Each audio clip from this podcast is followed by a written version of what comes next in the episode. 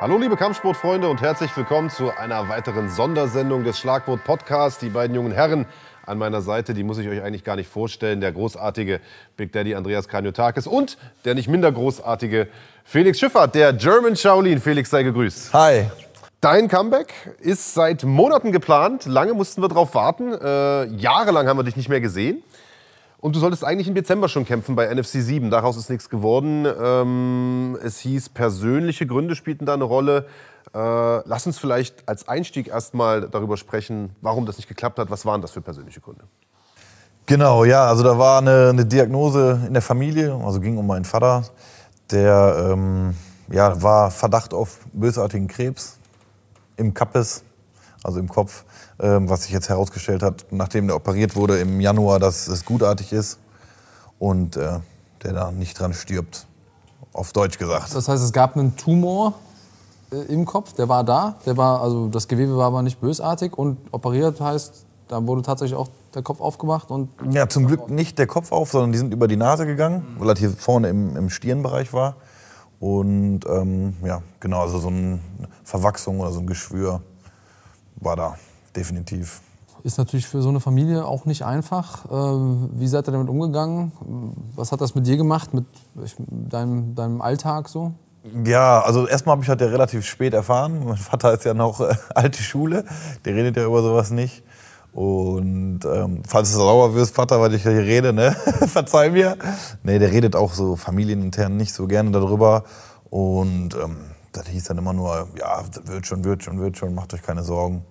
So, und wir haben aber auch gesagt, wir gucken, was kommt. Ne? Man kann sich dann, also man rechnet mit dem Schlimmsten und hofft dann auf das Beste. Ne? Ja. Und korrigiere mich, wenn ich falsch liege, aber das war ja auch nicht die einzige, vermeintliche zumindest, Krebsdiagnose, die es da gab in diesem Zeitraum. Auch bei dir selber wurde was diagnostiziert. Genau, ja. Bei mir wesentlich, also nicht so schlimm. Ich hatte Hautkrebs an, am, um, an der Wade, ähm, was sich dann auch herausgestellt hat, dass das bösartiger, also schwarzer Hautkrebs, Hautkrebs war. Da haben die mir dann ein Stück weggeschnitten. Okay, aber rechtzeitig erkannt, bevor das in irgendeiner Art und Weise Metastasen gebildet hat, gestreut ist? Oder so? Genau, das hätte, wer hätte das gestreut, hätten die mir noch die Lymphknoten in der Leiste ausbauen müssen. Ja, zum Glück nicht. Ziemlich viel auf einmal. Ähm, Ja. Für mich zum, zum zeitlichen Ablauf, um das zu verstehen, was war zuerst? Deine Diagnose oder die von deinem Vater? Genau, also davor war ja sogar noch eine Geschichte. Ich hatte ja noch ein Band gerissen in der, in der Schulter, also angerissen. Ich hatte nämlich bei meinem Job bei der Feuerwehr einen, äh, einen Fall, wo wir dann nach vorsorglichen Medikamenten nehmen mussten, um diese Krankheit, die diese Person hatte, nicht zu bekommen. Und das, ähm, dieses Medikament hat als Nebenwirkung, dass das die Sehnen porös macht. Und dann habe ich dieses Medikament tatsächlich vorsorglich nehmen müssen und dann ist meine Schulter, in der, meine, meine Sehne in der Schulter angerissen. Beim Training dann passiert? Genau, oder? beim Training. Mit meinem Trainer Nordin tatsächlich. Er hat Mhm. mich geslammt, aber ich habe dann irgendwie so doof mich abgerollt. Das war das Erste, das war noch nicht mal so schlimm, da hätte ich noch mit vielleicht kämpfen können. Dann kam die Krebsgeschichte und dann kam die Geschichte mit meinem Vater. Aber das mit den porösen Sehnen, das, das gibt sich dann wieder, wenn das Medikament abgesetzt ist? Oder wie muss man sich das vorstellen? Oder ist die Gefahr jetzt da äh, in jeder Einheit, dass das nochmal passiert? Das ist eine gute Frage. Also Ciprobay heißt dieses Medikament und ähm, ich glaube, das ist dann erstmal nach der Einnahme, dass du dann quasi gefährdet bist, weil viele reißen sich dann die Achillessehne tatsächlich. Aber ich denke, das würde dann nach der Zeit, wenn das wieder richtig raus aus dem System ist und so weiter. Aber ist das dann nicht kontraproduktiv für einen Feuerwehrmann, so ein Medikament zu nehmen? Weil ihr müsst ja schon körperlich, also ihr werdet ja auch belastet im Einsatz, oder nicht? Genau, das stimmt, aber es handelte sich um eine Meningitis, also eine Hirnhautentzündung. Wofür dieses Medikament war. Wenn du die Hirnhautentzündung kriegst, ist das beschissener, als wenn dir eine Sehne reißt. Jetzt haben wir ähm, viele Atomphysiker da draußen und Raketenwissenschaftler. Äh, manche Leute werden aber jetzt vielleicht da ähm, zuhören, zuschauen und sich überlegen, warte mal, der ist doch Feuerwehrmann. Warum hat er mit Menschen zu tun, die eine Hirnhautentzündung hatten? Hast du die aus einem Brand gerettet? Oder machst du da noch andere Sachen außer Feuer löschen? Genau, also was viele nicht wissen ist, Feuerwehr, denken die meisten Leute, ist nur Feuer ausmachen. Aber ein Feuerwehrmann macht noch viel mehr, es ist viel facettenreicher. Der ist auch Rettungssanitäter in der Regel. Also mindestens, jeder Feuerwehrmann ist auch Rettungssanitäter, sprich fährt den Rettungswagen, kein Krankenwagen, Rettungswagen, RTW. Und ähm, viele sind sogar auch Notfallsanitäter, also das ist nochmal eine Ausbildung weiter. Sprich, wir machen 50 Prozent Rettungsdienst, sprich, wenn dass immer kein stolpert oder der Freund oder die Freundin umfällt, sich auf den Kopf stößt, ruft man 112 an und die schickt dann auch Feuerwehrleute raus, die dann halt mit einem Rettungswagen kommen und erst Erste Hilfe machen, Erstversorgung. Genau, und das ist halt 50-50 im Job. Teilweise auch 60-40, also mehr Rettungsdienst als Feuerdienst, weil es tatsächlich mehr, viel, also un- unfassbar viel mehr Einsätze im Rettungsdienst gibt als bei der Feuerwehr. Wie viel Feuer hast du schon gelöscht? Also richtig große Feuer, so wie, wie, wie man jetzt hat, irgendwie bei California Fire Department oder so, hatte ich ein Feuer. Na gut, du bist ja noch nicht so lange dabei, muss man ehrlicherweise auch sagen. Das stimmt. Äh, und wir haben uns jetzt, bevor die Kameras liefen, schon mal unterhalten, wie sonst so dein Alltag aussieht äh, im Job und, und wegen was du teilweise da auch gerufen wirst. Da muss man sagen, das ist zum Teil schon äh, schwierig, weswegen die Leute da anrufen. Also ich erinnere mich an die Story mit der Ente beispielsweise. Ja, genau. Also prinzipiell, wir kommen, Feuerwehr kommt ja immer gerne für jeden Menschen und das ist ja auch die Nummer, die man wählen sollte, wenn man sich irgendwie unsicher ist oder Angst hat oder irgendwie eine Vermutung hat, dass irgendwas Schlimmes passiert. Ähm, leider ist es zwischendurch so, dass Menschen die Nummer wählen, wo, wo man das eigentlich hätte auch re selber regeln können. Ne? Ist natürlich schwer abzuwägen als Laie, sag ich mal. Aber wir sind rausgefahren für eine Ente, die im Vorgarten von einer Person war, die, ja, die wir dann retten sollten. Oder beziehungsweise da habt ihr dann entfernt- gefangen? Oder? ja, wir sind dann mit einem Kescher hinter der Ente hergelaufen. Aber die Ente war flugtauglich. Hat nicht theoretisch. War gesund, Eine brennende Ente. Ja. Ja. war gesund, munter, hat sich halt nur in die Stadt verlaufen quasi. Ne? Okay. Da muss man sagen, Tiere, die in die Stadt sich verlaufen, finden auch in der Regel immer den Weg zurück, weil es ist eine Ente. Die wird schon wieder zu ihrem Wasserloch oder zum nächsten See, Bach, wieder den Weg zurückfinden. Das, wenn jetzt die Ente da ein Bein fehlt, weil sie vom Auto angefahren wurde, dann immer sofort natürlich die Feuerwehr rufen. Aber es gibt manche Einsätze, wo ich persönlich nicht die 112 für wählen würde. Okay, wir sind jetzt vom Hölzchen aufs Stöckchen gekommen. Äh, Du bist noch einen Schritt zurückgegangen, hast gesagt, es gab ja diese, diese Schulterverletzung davor. Dann kam aber deine ähm, Krebsdiagnose. Das war auch tatsächlich bösartig. Ähm, ich würde da noch mal ganz kurz darauf eingehen, dass wir, das nicht, dass wir da nicht so drüber huschen, weil das ist ja keine Kleinigkeit. Also ich kenne ein paar Leute aus meinem persönlichen Umfeld, die mal eine Krebsdiagnose hatten. Die hat das teilweise jahrelang aus, dem, aus der Bahn geworfen, bis sie auch mental wieder so weit waren, ihr Leben normal anzugehen. Du wirkst jetzt gerade relativ gesettelt. Zwischendurch haben wir auch mal kurz einen Austausch gehabt. Da hattest du auch relativ sortiert gewirkt. War das immer so oder hattest du schon auch mal die eine oder andere Nacht, die du unruhig geschlafen hast oder so? Nee, zum Glück gar nicht, weil das hört sich jetzt so heftig an, Krebsdiagnose. Zum Glück ist es ja nur Hautkrebs. Also jeder kann, jeder kann das entwickeln. Deswegen sollte man ja eigentlich auch einmal im Jahr oder alle zwei, drei Jahre zu diesem, zu diesem Muttermal-Screening gehen. Und Hautkrebs ist halt so, wenn, wenn es nur diese Stelle betrifft, schneidet es weg und fertig. Wenn es gestreut hätte, das wäre heftig gewesen. Das wussten wir zwar zu dem Zeitpunkt nicht, aber ja, mittlerweile denke ich mir, so ist mein Mindset auch irgendwie so, wenn ich was hab, dann ist das, dann ist das so. Bringt ja nichts, wenn man nicht so vorher voll den Film fährt. Ja, eher meine Familie, meine Freundin, die, die sind so ein bisschen durchgedreht, aber bei mir ging das. Waren dann alle ein bisschen netter zu dir? Ähm, nee. Das hätte mich auch gewundert. Das hätte mich auch gewundert. Die sind immer nett.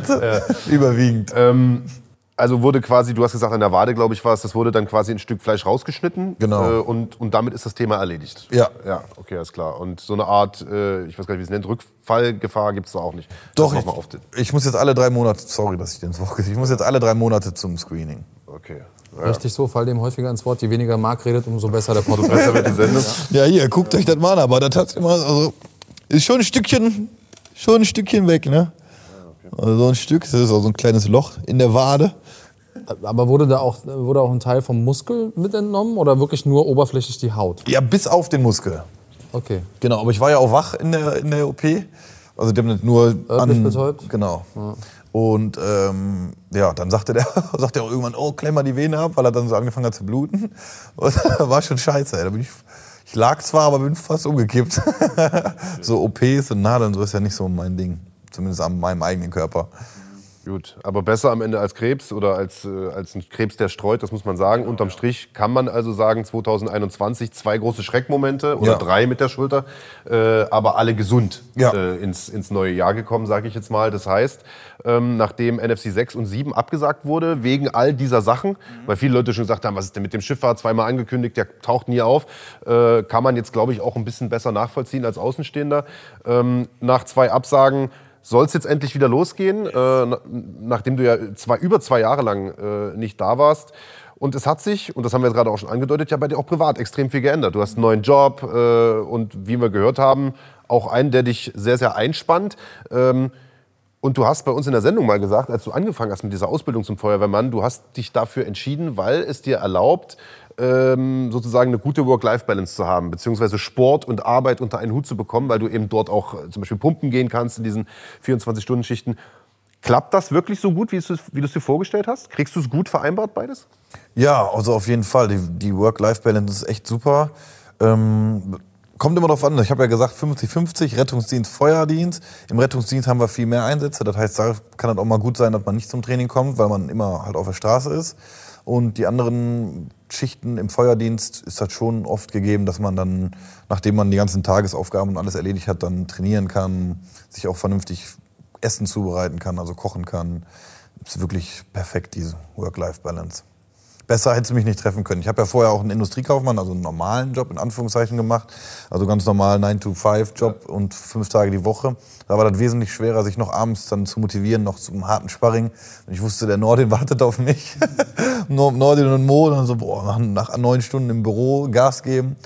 Aber hat, war das übler, als wenn ich achtmal die Woche oder achtmal im Monat, Entschuldigung, acht bis zehnmal im Monat bei der Feuerwehr bin. Da hat man natürlich noch weniger Lust, auf die Schulter geslammt zu werden, wenn man vorher lange im, im Büro gesessen hat. Und was noch bei der Feuerwehr ausschlaggebend war, dass ich sowieso so hilfsbereiter Typ bin. Wenn ich jetzt irgendwo auf der Straße bin und irgendwie ein, ein Immerkind fällt um oder ich sehe, wie jemand, wie mehrere Leute einen verprügeln oder so, hätte ich auch vor der Fe- Feuerwehr schon geholfen. Ich will mich nicht als Held darstellen, aber ich hätte immer gesagt so, oder zumindest dann hingestellt und Polizei angerufen. Es gibt ja viele Leute, die einfach weiterlaufen. So war ich noch nie und ich habe mir gedacht, gut, bei der Feuerwehr mache ich nichts anderes, helfen und dafür werde ich ja noch bezahlt. Also besser hättest du mich ja nicht treffen können. Ne? Die Aufgaben würde ich auch umsonst quasi machen, das will ich damit sagen.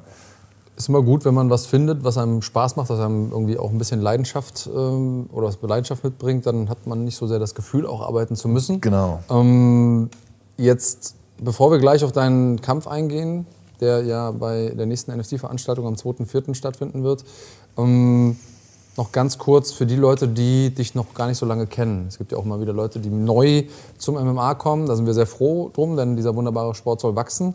Und die wundern sich jetzt, warum du äh, nicht der German äh, Firefighter heißt, sondern the German Shaolin. Jo. Ähm, kannst du das noch mal ein bisschen erzählen? Weil ähm, das ist ja doch auch eine sehr, sehr spannende Geschichte, wie du zu dem Spitznamen kamst. Jo, der Spitzname wurde mir ja gegeben. Den habe ich mir ja nicht also ausgesucht, sag ich mal, wie viele das machen.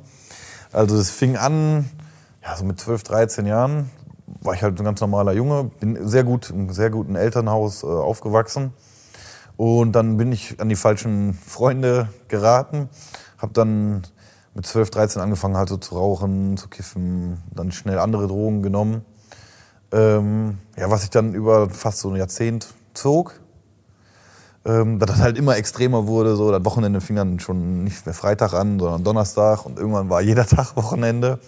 Und dann hat sich auch so diese Sauferei und äh, Kifferei und Drogennehmerei immer krasser dargestellt.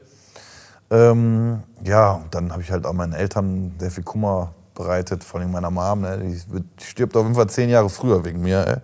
Hoffentlich wird es trotzdem 100 Jahre. Ja, und jedenfalls, nachdem wir dann alles probiert haben, angefangen von Psycho, Psychodoktor, Psychotherapie, äh, wo ich dann meine Familie in Tieren malen musste und keine Ahnung, Tra Training hier, Training da, also Sport habe ich schon immer gemacht, aber es irgendwie nicht so wirklich besser wurde, haben mir meine Eltern quasi zusammen mit meinem Trainer Nordin dann entschieden, dass ich von zu Hause weg muss, soll, muss, um einfach aus dem, Umf um, um aus dem Umfeld mal auszubrechen von falschen Freunden. Ähm, ja, und dann habe ich äh, auch noch so ein mit, bisschen Mitspracherecht gehabt quasi und war schon immer so Jackie Chan, Kung Fu und so, da habe ich immer drauf gestanden, habe zu der Zeit auch schon geboxt ein bisschen, beim Nordin und dann sind wir auf China gekommen. Und dann haben wir gesagt, okay, dann schicken wir mich nach China.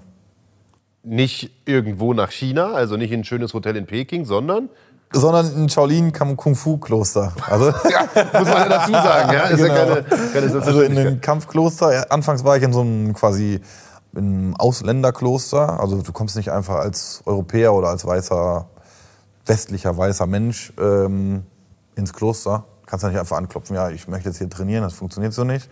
Ähm, sondern war ich erstmal auf einer Schule, wo man sich ganz normal bewerben kann quasi. Schickst einen Brief hin oder eine E-Mail. Und zu der Zeit war das bestimmt noch ein Brotbrief, weil da, da gab es noch kein WLAN und nix. Zumindest in der Schule da. Und ja, da waren halt überwiegend Ausländer, sprich Amerikaner, Mexikaner, Europäer, Afrikaner eher weniger, also vom Kontinent her, aber genau, da waren halt viele Pflegefälle, so wie ich, oder halt auch einfach Leute, die seit Jahren schon Kampfsport machen, die da hingekommen sind, um ihre Fähigkeiten zu verbessern. Und dann hat sich schnell rauskristallisiert, dass ich mich gerne haue, da im Kloster auch schon, weil jeden Freitag war immer ein Sparring, mehr oder minder auf freiwilliger Basis. Also jeder musste kämpfen, aber ich wollte halt auch immer kämpfen, habe noch immer einen Kampf mehr, noch eine Runde mehr vor der ganzen Schule. Und mein Trainer war vom Shandong, also das ist die Provinz, wo das war, Kickbox-Champion in Shandong. Da ist ja viel mehr Menschen in China, also das heißt schon was, wenn du in einer Pro Provinz Champion bist. Und der fand das halt auch geil, dass ich mich da immer gern gehauen habe. Und dann hat er mich zu seinem Meister zum Shaolin-Kloster nach Denfeng empfohlen, sodass ich dann die Ehre hatte, als weißer westlicher Typ zum richtigen Kloster zu gehen, wo ich dann den Rest der Zeit von den an, ungefähr anderthalb Jahren verbracht habe. Wie viele Nicht-Chinesen waren in dem Kloster? Ja, da waren vielleicht so zwei, drei Stück von 100. Genau, Der Rest also- nur Chinesen. Ja, nur Chinesen. Und also diese Klosterstory, man stellt sich das als, als Europäer äh, immer so, man hat ein gewisses Bild im Kopf. Ich glaube, du weißt doch, was für eins ich meine. Wie sehr deckt sich das mit der Realität? Also gibt es da in Wirklichkeit Komfort und es ist gar nicht so, äh, so asketisch dort? Oder, oder ist es wie im Film und du musst da jeden Tag meditieren und kämpfen und, äh, weiß ich nicht, Wassereimer tragen? Du schläfst auf deiner Reismatte. Ja, so stellt man sich das vor. Genau, gibt eine Gemüsesuppe jeden Morgen und äh, das war's dann. Also ist der Film, die, diese Ideen aus dem Film, das hat schon, mm, hat schon ein Fundament. Nur, also das stimmt schon, vieles stimmt, aber es ist nicht so, dass man da jeden Tag verprügelt wird und alles nur Scheiße ist und so. Also man hat auch, man lacht auch mit seinem Meister. Wenn, an, Im Sommer geht man auch nach dem Training mal zum Beispiel zusammen zum See mit dem Meister und schwimmt. Also ist auch schon schön. Ähm, aber auch überwiegend schon, wenn man da sein Leben lang verbringen muss, hat man kein schönes Leben. Also ist schon so, dass man ge ge getriezt wird, wenn man keine Faxen, also du machst nicht so wie hier irgendwie Schulsport, machst da Faxen und der Lehrer sagt, du, du, du, sonst rufe ich deine Mutter an, sondern wenn man zu doll übertreibt, kriegt man halt in die Fresse ne? oder mit, mit, einem Stock geschlagen. Aber nicht jetzt nur. Nicht morgens, du wirst wach, kriegst, bist direkt verprügelt, kriegst, isst dann eine Suppe, wirst dann nochmal verprügelt und musst dann zehn Stunden am Stück trainieren. Ne? Aber körperliche Züchtigung ist da schon an der Tagesordnung und auch eine ganz normale Strafe. Ja, ja, auf jeden Fall. Ich hatte auch, ich habe auch mal einen Stock bekommen, weil ich da so eine kleine Geschichte hatte, wo ich dann versaufen war. Weil, Da kommen wir gleich noch dazu. genau, ja, jedenfalls war die, die gängige Strafe, fing damit an, dass man dass ich die Hose halt runterziehen musste. Unterhose runter, weil waren ja nur auch Jungs da. Dann musste man in Liegestützposition gehen, also nackt Komplett Arsch. runter? Oder, ja, reicht, oder wenn du nur den so, Arsch dass- frei gemacht okay. hast. Also musstest jetzt musstest dich nicht entblößen vor allen, sondern halt Arsch frei machen. Liegestützposition hatte der Me- Meister wie einen normalen Haushaltsbesen, den ja jeder hier auch kennt, also so einen Holzstock. Und den hat er dann ist teilweise hochgesprungen und auf den nackten Arsch dann mit dem Stock. Und ich habe auch gesehen, wie einer zehn Schläge bekommen hat und davon ist fünfmal der Stock gebrochen. Und dann hast du halt, der Arsch platzt dann nach Schlag 5, 6 auch auf, ne, hatte rote Striemen und fängt dann an zu bluten. Und äh, der eine fing auch an zu heulen, hat sich dann auf dem Boden rumgeheult. Und dem, der Meister hat halt nur schon auf Chinesisch gesagt, mit dem, mit dem Stock am Kopf, so, geh wieder zurück in die Position. Ne? Jetzt kriegst du einen für deinen Vater, einen für deine Mutter, einen für deine, für deine Familie, einen für, dein, für deine Trainingspartner. Jetzt bin ich ja Pädagoge. ähm, und ähm, ich glaube, wir sind uns alle einig, wenn es klar wird, dass man solche Erziehungspraktiken in Deutschland irgendwo praktiziert, ob in der eigenen Familie oder irgendwo in der Jugendhilfe, wäre relativ klar, da würde das Jugendamt einschreiten. Ja. Zu Recht. Ähm, würdest du sagen, dass das aber in dem Moment das war, was du gebraucht hast? Oder hat es dir geholfen? Ich meine, Ist ja auch mal spannend zu sehen. Das wäre aus, aus meiner Sicht sowas wie schwarze Pädagogik. ähm, aber hat es funktioniert? Ja, also prinzipiell bin ich ja gegen Gewalt. Ne? Zum, also ich Deswegen haust du dich auch im Käfig. genau. Also ich bin gegen willkürliche Gewalt, die nicht im Sport passiert, auch, vor allen Dingen auch an Kindern oder werdenden Erwachsenen. Und ähm, bin auch dagegen, wenn Eltern ihre Kinder schlagen. Aber mir hat es gut getan. Oder zumindest nicht geschadet, sagen wir es mal so. Nee, gut getan, kann man schon Ja, sagen. und also die Frage ist ja auch, und ich glaube, darauf wollte äh, Andreas vielleicht auch so ein bisschen hinaus, kann man so ein Kloster überhaupt anders führen? Also ich glaube, die Dinger funktionieren ja nur so, wie sie funktionieren, eben weil da so eine Disziplin und so eine Härte herrscht. Ich glaube, wenn die anfangen, alles auszudiskutieren, wie in der Montessori-Schule, ich glaube, dann wird's nichts, oder? Nee, auf jeden Fall. Also das, der Lifestyle ist einfach anders. Die haben auch noch einen ganz anderen Respekt vor Älteren und so. Also ich finde, so ein Mittelweg wäre gut. Ne? Hier ist ja schon teilweise so, dass sie, keine Ahnung, die Lehre anspucken oder was hört man für Horrorstories auf irgendwelchen Schulen. Wie lange warst du da? Äh, ein Jahr und vier Monate insgesamt. Wie oft gab es die Stockbehandlung? Jetzt an mir oder An generell? dir jetzt erstmal. Ja. An mir? Boah, ich, ich lerne natürlich auch relativ langsam so. Also ich brauche ein paar Mal Schläge, bis ich das dann verstehe. also so bestimmt fünf, sechs, sieben Mal. Fängst du dann an abzuwägen? Also du wirst gleich noch diese Saufstory erzählen, ne? Und natürlich, wenn du ein Jahr dort äh, isoliert lebst, jeder kann das nachvollziehen, willst du auch mal was erleben. Fängst du dann an im Kopf abzuwägen, okay, wenn die mich erwischen und die erwischen mich 100 pro, kriege ich 10 Schläge mit dem Stock, ist es mir das wert? Oder gehst du davon aus, ach komm, ich komme schon damit durch und die erwischen mich gar nicht? Oder, oder wie denkt man da? Man muss auch dazu sagen, die wägen natürlich auch ab. Wenn du jetzt als Beispiel 30 Sekunden zu spät, also du musst morgens Line-Up, also ihr seid alle in einer Reihe, dann zählt auf Chinesisch durch und müsst halt immer so, eine, so einen bestimmten Ablauf äh, machen. Wenn du da 30 Sekunden zu spät kommst, kriegst du nicht die vollen 10 Schläge, kriegst vielleicht ein, zwei Schläge maximal oder musst, keine Ahnung, 100 Liegestütze machen. Nachdem ihr dann. Aber wenn du jetzt erwischt wirst, indem du, keine Ahnung, das Kopfkissen vom Nachbarzimmer klaus, da kriegst du dann 10 Schläge, weil wegen Diebstahl und so. Also da wägt man dann schon ab, okay, was, was habe ich vor? Dieses, was könnte ich dafür kriegen? Und dann guck mal, lohnt sich das oder nicht. Zwei Schläge für 30 Sekunden zu spät kommen. Wie viele Schläge hättest du heute bekommen? Ich glaube, wir hätten noch nicht mit dem Podcast anfangen können, auf jeden Fall. Und ich hätte nicht sitzen können. Ja, wollte ich gerade sagen. Das wär, Könnten wir auch mal machen, einen Podcast im Liegen.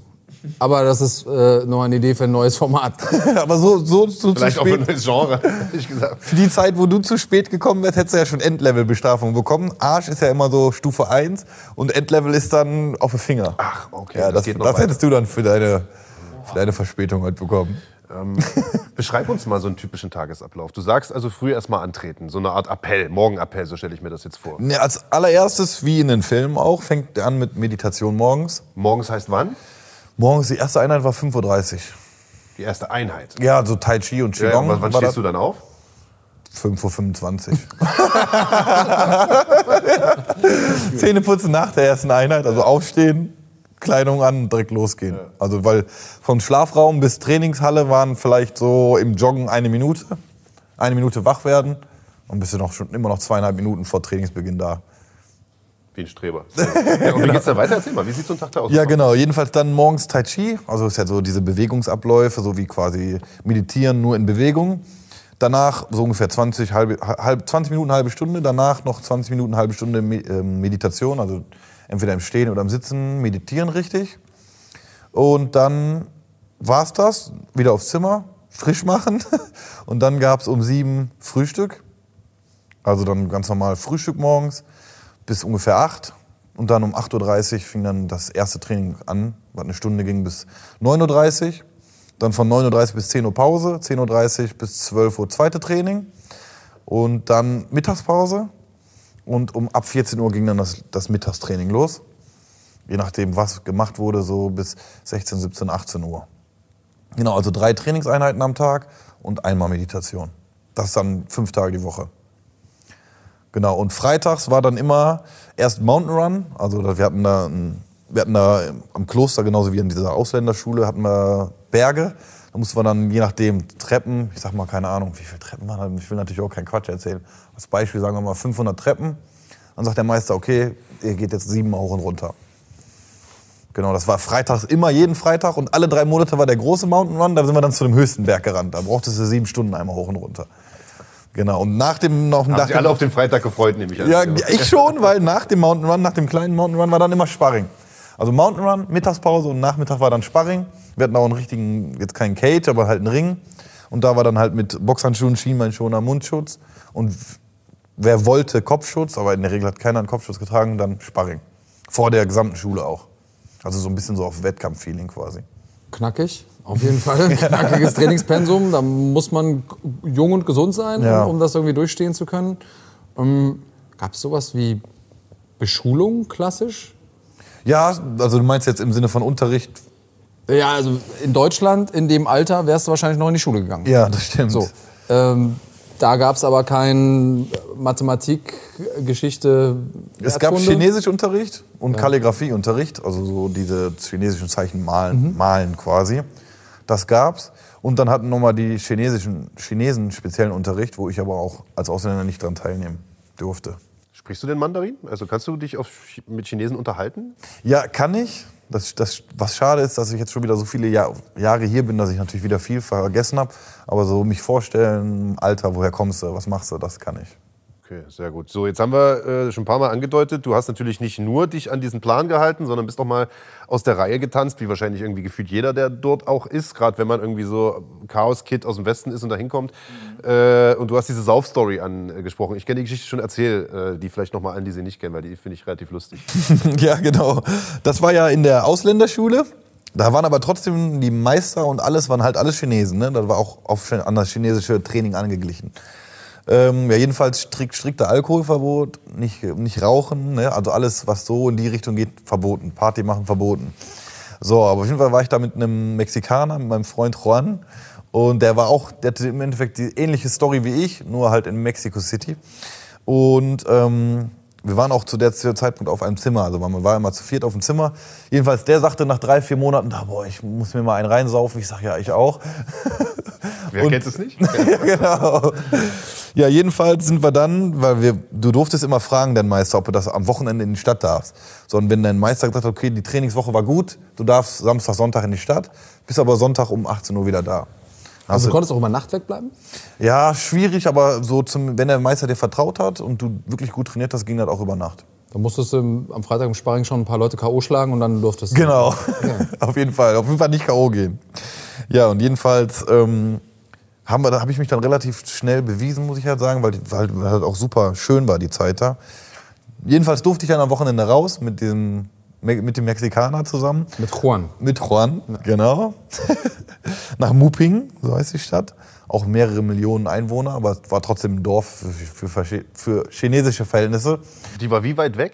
Die, die erste Stadt Muping war so drei Stunden mit dem Auto. Das muss man dazu sagen. Ja, Das genau. klingt so wie, okay, ich fahre mit dem Bus mal zehn Minuten aus dem Kloster in die nächste Stadt. Drei Stunden. Ja. Also so abgelegen ist dieses Kloster. Genau. Unglaublich. Ja. Ja, jedenfalls Freitag nach dem Sparring dann mit, dem- mit dem Bus dahin, weil der Bus ist auch richtig geil, wie viele Leute, 30 Leute Bus, sitzt man mit 60 drin, andere Geschichte.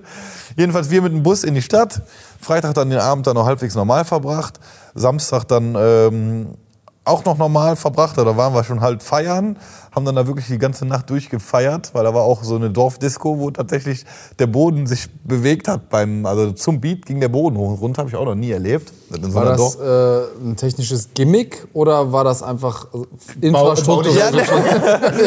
Wir dachten erst, wir waren irgendwie so besoffen und haben K.O.-Tropfen von irgendjemandem bekommen, dass wir denken, so irgendwie, die, das bewegt sich, aber es hat sich wirklich bewegt tatsächlich. Und ähm, ja, jedenfalls waren wir dann saufen, sind dann mit Restpegel zurück zum Kloster gefahren.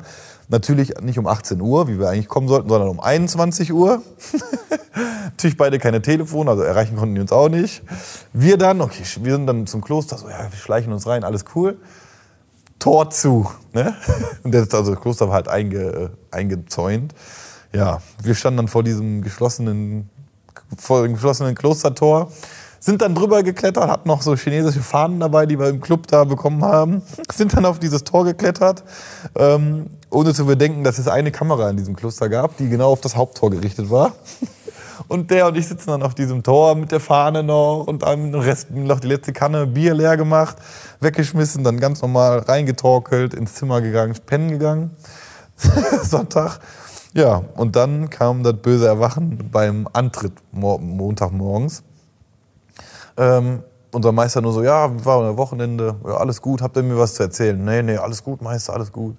Ja, und dann hat er uns natürlich die, auf die Videoaufnahme drauf angesprochen.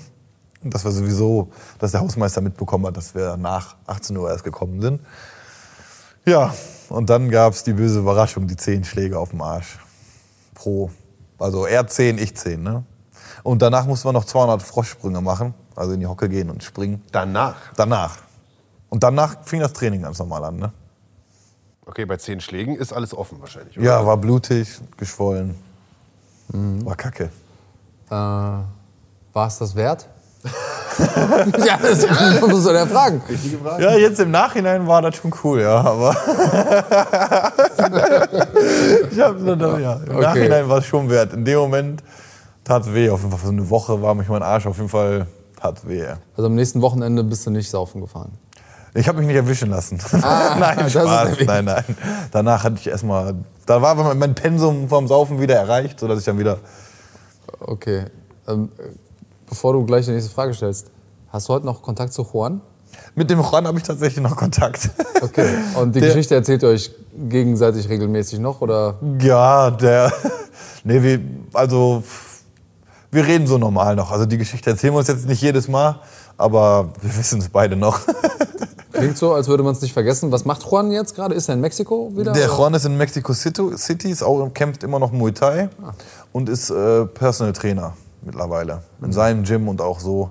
Also hat die Kurve auch bekommen. Ja, ja, auf jeden Fall. Okay. Der war sogar noch ein bisschen heftiger unterwegs, was also die Drogen anging in Mexiko, als ich noch. Inwiefern, also gibt es wahrscheinlich keine Statistik drüber, aber du hast vielleicht von ein paar Leuten was gehört, mit denen du dort warst. In, inwiefern hat das denn den Leuten geholfen, diese Zeit im Kloster? Dir hat es ja offensichtlich geholfen, Juan scheinbar auch. Ja. Gibt es eine Rückfallquote oder, oder, oder ist das üblicherweise so, dass die Leute, wenn die einmal da rauskommen, wirklich geläutert sind, so nenne ich es jetzt mal? Also ich habe jetzt so mit, danach mit 20 Leuten, sagen wir mal, so grob Kontakt gehabt. Jetzt mittlerweile sind es vielleicht nur noch 5, 6 oder vielleicht 3, 4. Auf jeden Fall noch mit ein paar Leuten habe ich noch Kontakt. Und am Anfang hatte ich halt noch mit vielen Leuten viel Kontakt. Und da war, also von den 20 Leuten ist einer vielleicht wieder so in sein altes Muster getreten. Das war aber ein Typ aus, ähm, aus Frankreich, der Miguel. Der hat vorher Heroin geraucht. Also der war auch in diesem Ausländerkloster und der ist wieder auf Hero. Aber die anderen 19 sind machen jetzt irgendwas. Teilweise haben die ihr eigenes Gym oder machen das, das, das. Also hat schon vielen geholfen. Ich würde gerne noch mal eine Frage zu dem Kloster selbst stellen. Also wie gesagt, man hat ja im Westen immer so ein Bild von so einem Kloster. Ich stelle mir da die, die chinesischen Mönche vor, die da sozusagen ihrer Religion oder ihrer Spiritualität frönen, keine Ahnung. Warum machen die das auf für Leute aus dem Westen? Weil ich habe das schon so verstanden, dass da, also es gibt ja sogar ein eigenes Kloster für Ausländer. Ist das ein richtiges Geschäftsmodell? Oder, oder warum holen die die Leute überhaupt rein? Äh, soll das jetzt eine moderne Entzugsklinik sein oder wie kommen die darauf? Und wie viele Westler gibt es da? Jetzt in, in diesen Ausländerschulen, meinst du? Ja, oder in dem anderen Kloster, in dem du dann warst. Weil das war ja dann schon was Spezielles, glaube ich, oder?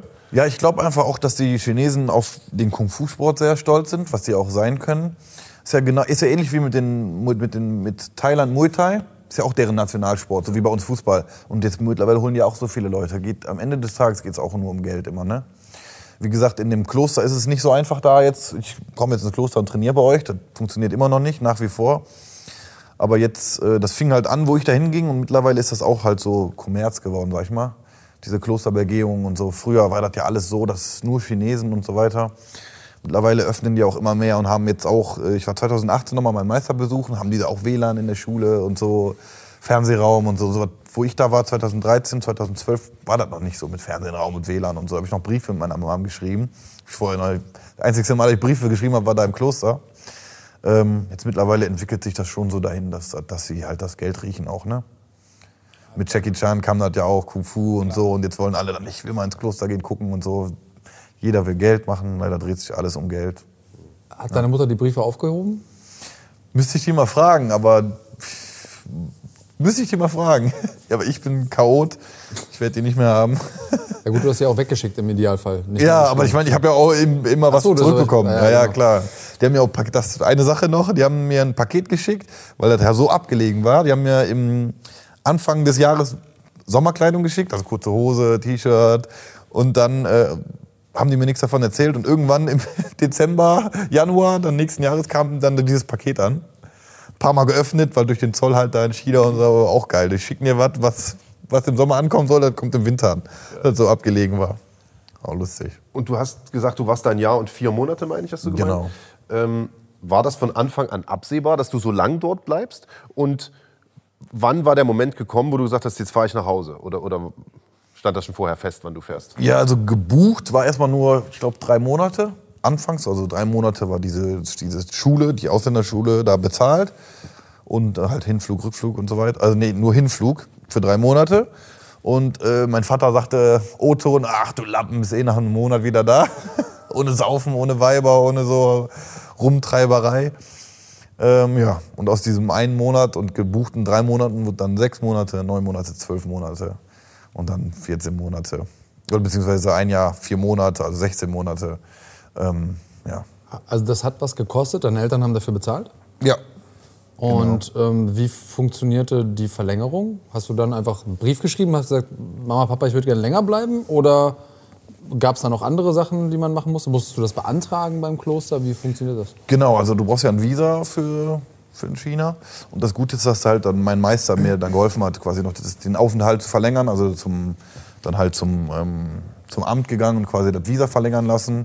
Und die Schule, weil wir ja auch keinen Rückflug hatten, konnte man dann einfach bezahlen. Die haben ja nicht gesagt, okay, dein Geld ist jetzt am 1.1.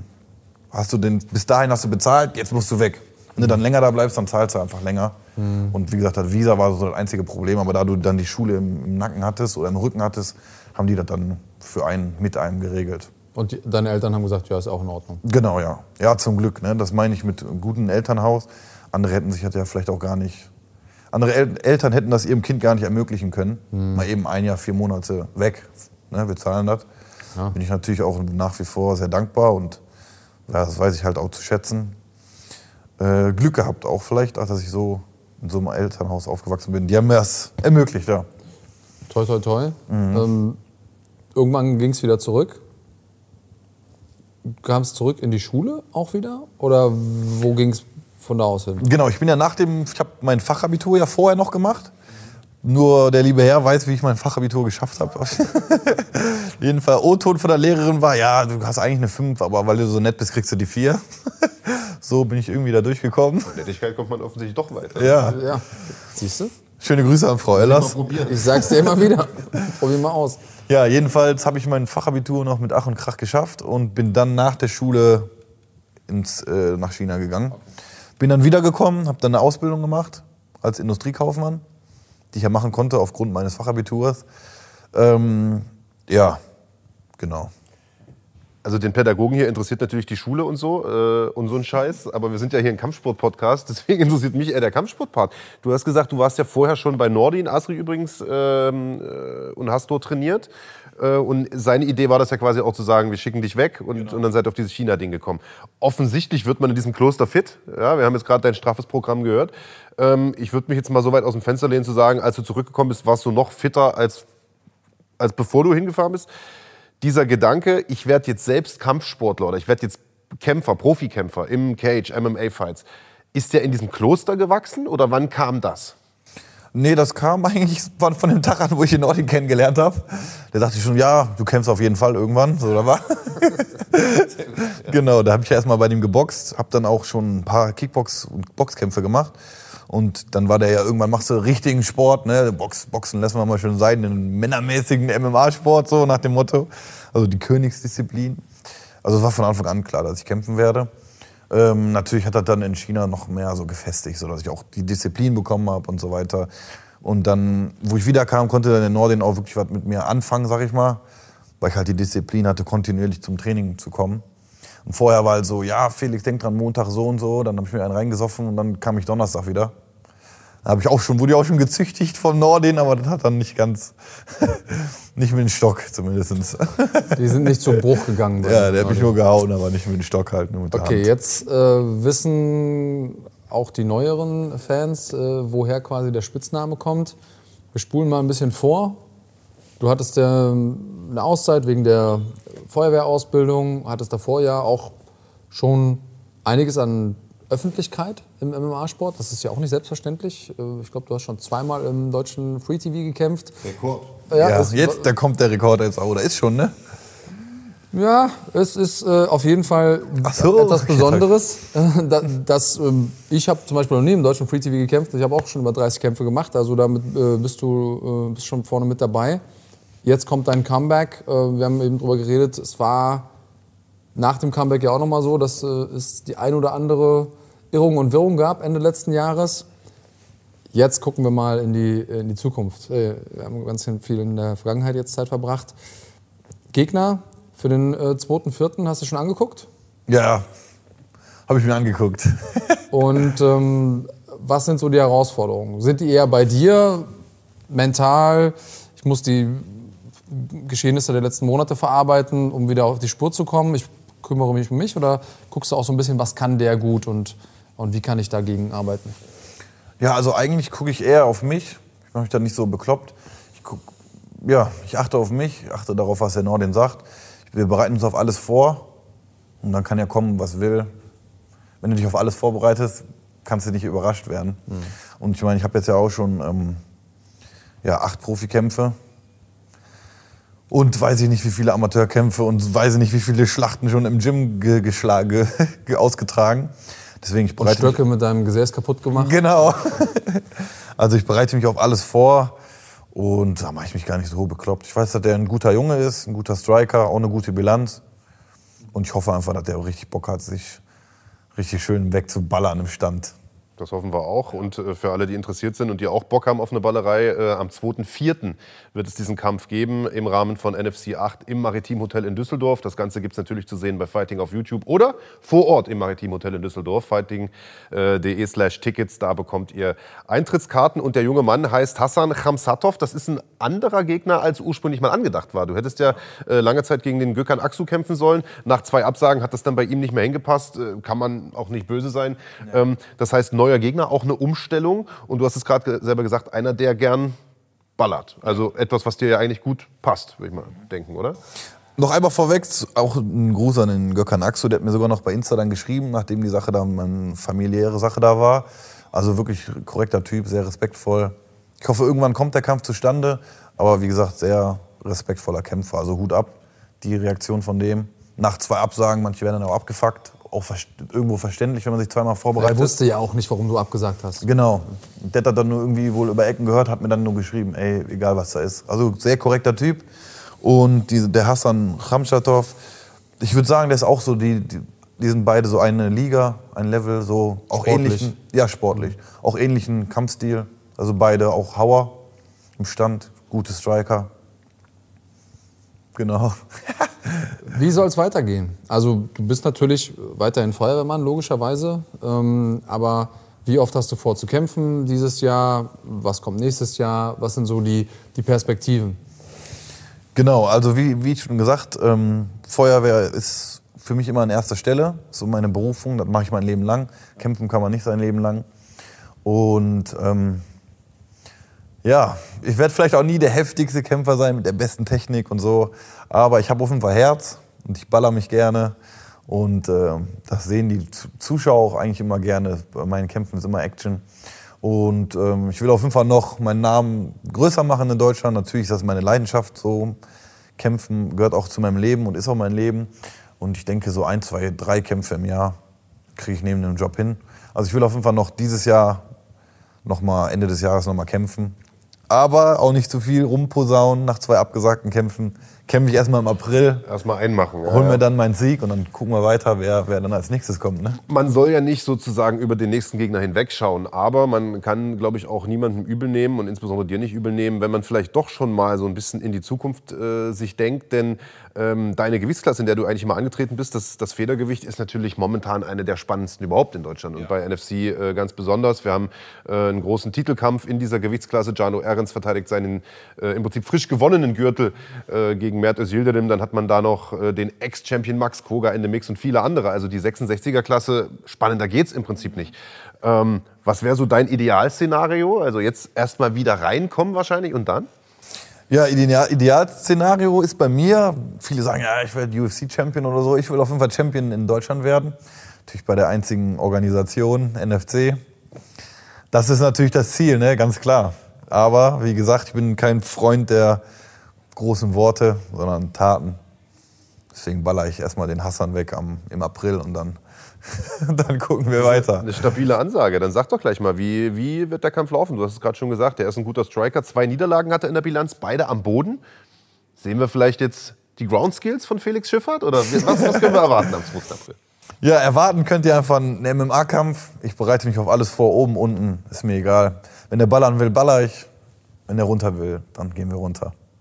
Aber du selber, dass du den Bodenkampf suchst, gezielt, aus den taktischen Überlegungen, die der Marc schon impliziert hat, das äh, siehst du nicht. Ja, reizt mich natürlich, ne? einen guten Kickboxheim, Kickboxen dann zu besiegen. das macht mich natürlich dann ein bisschen geil. also das ist der Plan. Ne? Okay, also das ist der Plan. Es ist nicht Teil des Gameplans. Da bist du jetzt schon mal so transparent zu sagen, okay, wir drillen jetzt viel Takedowns und äh, vielleicht auch Clinchen am Zaun oder sowas, sondern du, wenn er Bock hat zu stehen, dann wirst du auch versuchen, mit ihm zu stehen. Auf jeden Fall. Also ich trainiere alles. Ne? Ich trainiere alles. Wir haben keine Lücken im Train Training, keine Lücken im Game.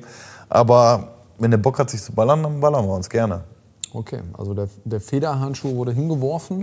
äh, klingt auf jeden Fall nach einer stabilen Grundeinstellung aus Sicht eines Zuschauers, denn das verspricht ja actionreich zu werden.